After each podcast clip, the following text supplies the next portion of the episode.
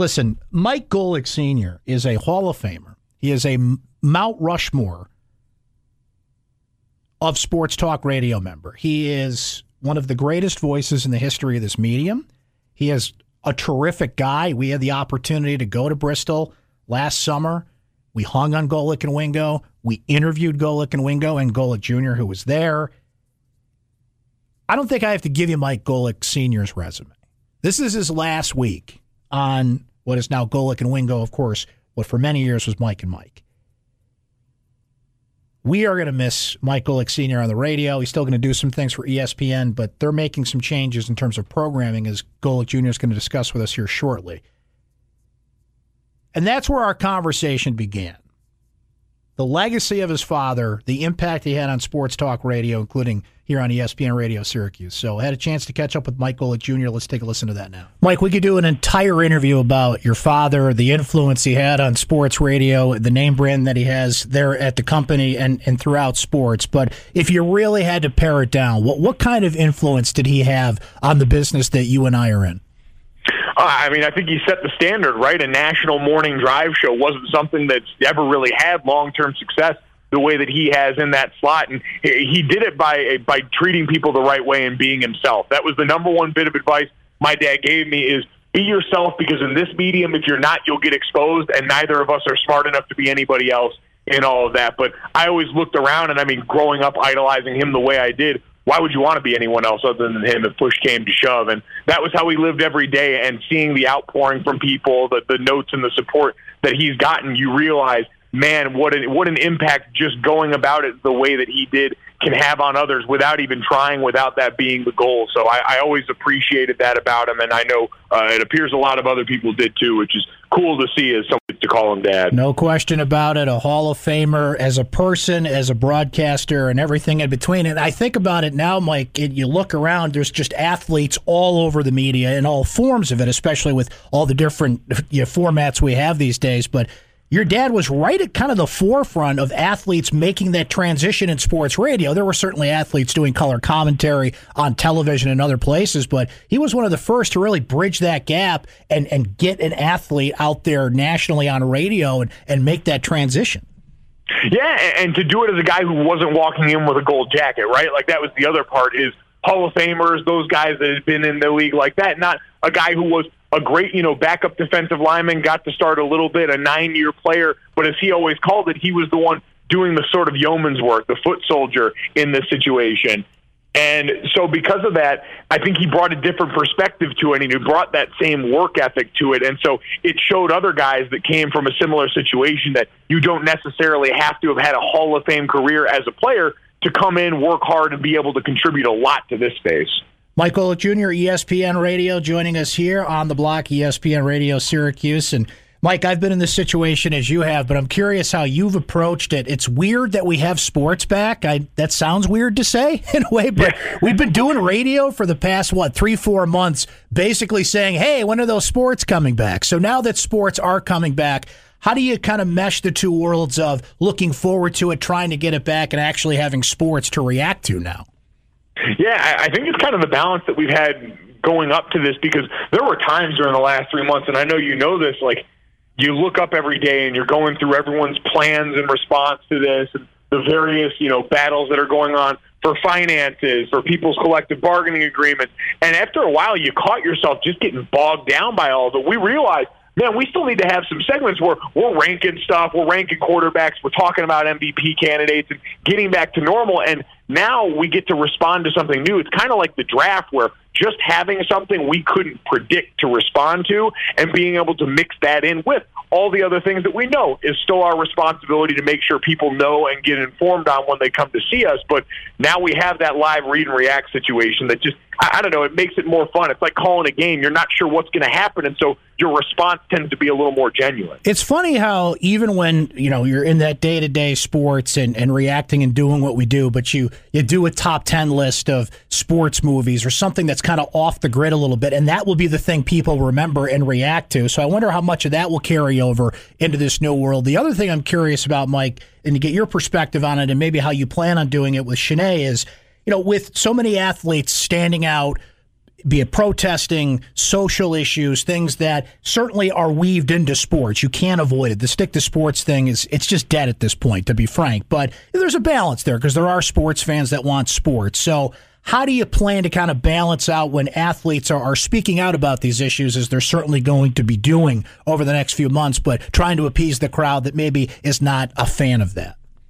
Yeah, you know what? I think the thing that people forget is, like, even all of us, some of the people who speak so well and probably much better than I even do on any of the social issues surrounding sports are all sports fans at their core. Like, we all want to talk about sports too, but the difference is, and I think the balance that Shanae and I especially look forward to bringing in all this is, we are also athletes, in her case current, in my case former, that have a desire to talk about these things and want it to be a space for other athletes to feel like they can discuss it. Sports should be what the athletes that play that sports also want it to be, in addition to the fans. And so I think we've got a good dose of that for someone that, in my seat now, gets to be a lot more of a fan than I ever have been before. And Shanae, who is still a current athlete, but both of us being able to draw on that experience of, all right, we know what it's like to not feel like you're being heard or want to feel heard more. You know, Shanae coming at this being a black woman, being a group that's had to fight so hard for things every step of the way, I think just brings an interesting dynamic for people that still at our core are sports fans and want to get out there and talk about and break down ball in all its forms. And Mike, last thing for you, boy, you know, I know that as we sit here in late July, there's a lot of unanswered questions about college football in particular. I think the NFL will find a way. There's just too much money, too many resources, the difference between professionals and colleges, that they're going to play maybe not a full season, but most of their season. College football just seems to be, there's a lot of balls up in the air, and nobody can figure out where they're going to land. But as somebody who played college football and the perspective that you have, thinking about those athletes that are trying to prepare for a season right now, what's your best read on what this college football season could be?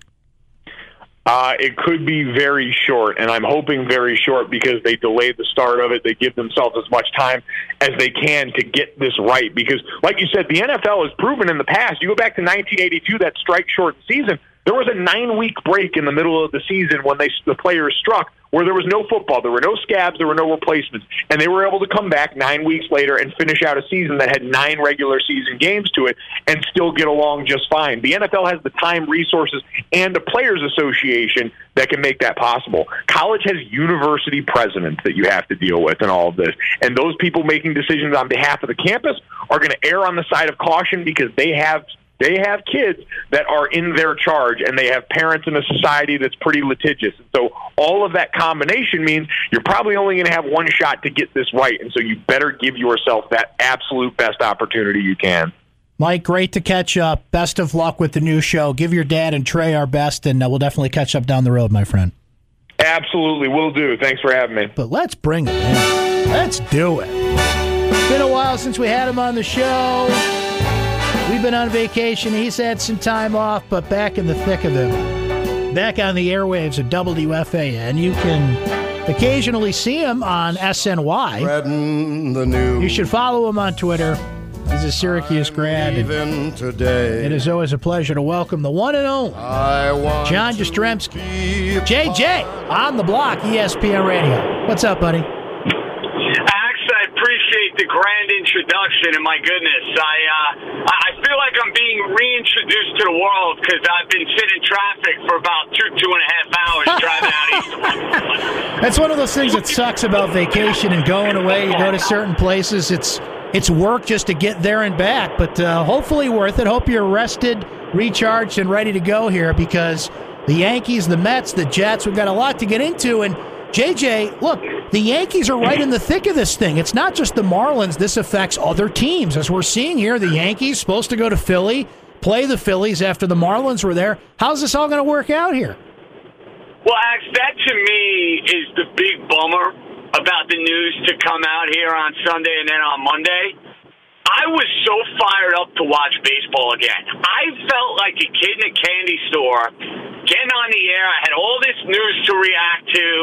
I'm like as fired up as I've ever been, and yet you realize how just fragile a situation this is with outbreaks and now the collateral damage of the Phillies being involved, the Yankees playing the Phillies. There's no baseball that's going to be played between those two teams later on tonight. So, look, I'm like everybody else. I want baseball. I want sports. My life is better off when these games are going on, but it's really a day-by-day situation. So, you know, I hope we don't look back at this past weekend and say, wow, it was just a giant tease for 2 or 3 weeks. I really hope baseball can find a way to pull it off, but there are going to be some serious obstacles, no question. Well, it pains me as a Red Sox fan to say it, but especially you and all the Yankee fans out there, because they look pretty good, JJ. I think we knew that coming in, and here early on, just a few games in the books, those Yankees can mash it, and I think they've got to be considered the favorite to take home a short-season World Series, nonetheless a World Series. Yeah, listen, I put them right there with the Los Angeles Dodgers, and it's funny, Axe, narratives kind of shifted pretty quickly for the Yankees and the Mets on Saturday and Sunday, and I'm sure we'll get to the Mets in a minute.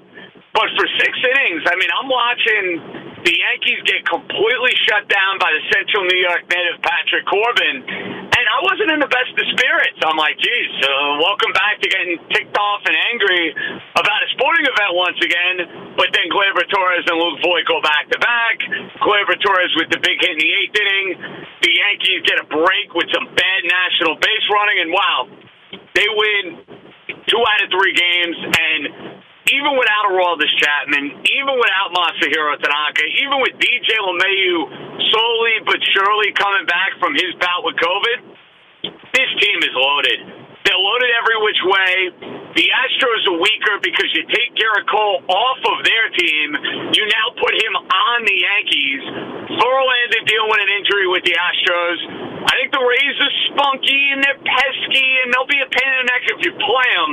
But yes, short season or no short season, the favorites hands down in the American League and the New York Yankees. And I think it will be, COVID aside, a pretty big disappointment if they're not playing in the World Series. I think we're at that point. That's just the kind of roster they had. I would have felt that way had they started April 1st like they were supposed to. And what you've really got to be encouraged by the most as a Yankee fan, I don't want to assume anything, but it's got to be at the top of the list, is you get a healthy Giancarlo Stanton, and he is just absolutely killing it. He's leading that team in pretty much every offensive category that matters out of the shoot here. Well, what I like about Stanton, too, with the injuries he had last year, we basically missed the entire season.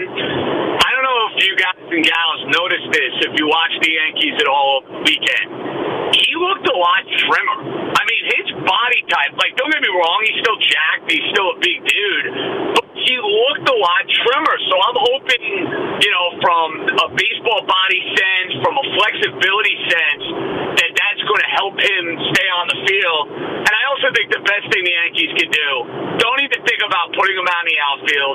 Let him DH, keep him there, let him do his thing, and just let Giancarlo Stanton worry about staying on the field and tearing the cover off the baseball.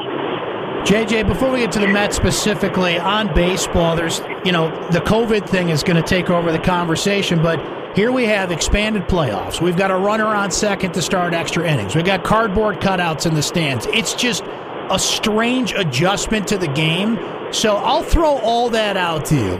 Cardboard cutouts, runner on second, expanded playoffs, the DH in both leagues, just all these grand experiments baseball seems to be doing here. Are you in favor of these? Are there some you like, some you don't like? How do you kind of see what baseball is trying to do with the sport? It's a mixed bag. Like, I've been screaming about the universal DH for years. So, in that regard, Axe, I'm pretty happy about that. The expanded playoff, I totally get why they're doing it. It's all about revenue. I mean, if you're not going to have fans in the stands, you have those additional television contracts. It doesn't take a rocket scientist to figure this out. You're going to pump a lot more money in the sport. I don't love a best-of-3. I don't love 8 teams in the playoffs, but for this year, I totally get it. And you also know once you go down this rabbit hole, odds are you're not turning back because there's just too much money at stake. Here's the one change I have to admit. I was dead set against. I thought it was the dumbest idea known to man. But then I watched the game Friday night with the A's and the Angels, and I got to admit, I kind of like the extra inning rule. I'm with you. I'm with you. The idea, I said, this is dumb. I don't get it. I like the long games. But so much strategy and there's so much thinking now that goes into starting off these extra innings. To hell with it. Let's have some fun in the 60-game season. JJ, I'm cool with it. I am so with you for a number of reasons. Number one, there's a number of sports that have kind of, you know, messed with overtime or extra sessions in a sense of, let's just hurry this thing along. Hockey goes 4-on-4. The NFL has changed its kickoff rule. You know, the limited amount of time on the clock in other sports. For baseball to be sanctimonious and say, we must play the game the way it should be. First of all, when you look at how many games actually go to extra innings, the length of the game, keeping current viewers, adding new viewers, everything in between, it's fine. You had 9 innings to do this. If we change the rules a little bit, and you just said it, it adds strategy, excitement, and juice to the game. I'm all for that rule, and I'm with you. I didn't think I'd like it, but there's a difference between being stubborn and being somebody who is open-minded to change, and in this case, it's a change baseball should embrace. I totally agree, and it's not like you're ending the game with like a home run derby between two guys and they have like 10 swings to knock it out of the park. There is an element of baseball that's in play. Now, do I want to see it go that way in the postseason? No. And nor will it. But I think in the regular season, it's something that I think spices up these games a little bit. It's fun. Are you going to bunt the runner over and play for run in the top half of the inning? The pinch run. How do you handle it? Like, this is stuff that, you know, it's not just rolling out the same three guys and seeing how long a game plays out. There is a thinking person's element to all of this. So I thought I would hate it, and 3 games in, I absolutely love it. John Jastremski, WFAN in New York, our guest, Syracuse grad, and one of our favorite people to talk sports with. And judging by my Twitter feed, JJ, all is back to normal for the New York Mets, it seems. Yeah, I mean, listen, the Mets were 1 out and 1 strike away from actually having themselves a really good weekend. You would have had 2 good starts from DeGrom and Matz. You had Cespedes with the homer on Friday. Like, all of that was working in a positive direction until Edwin Diaz, with 2 outs and 2 strikes in the 9th inning, gave up a game-tying home run to Marcelo Osuna. Then all of a sudden, the Mets lose in extra innings. Diaz is still the closer, giving up home runs. Rick Porcello gets absolutely shellacked on Sunday Night Baseball for everybody to see, and all of those good feelings go by the boards. Look, Axe, the Met lineup will score runs.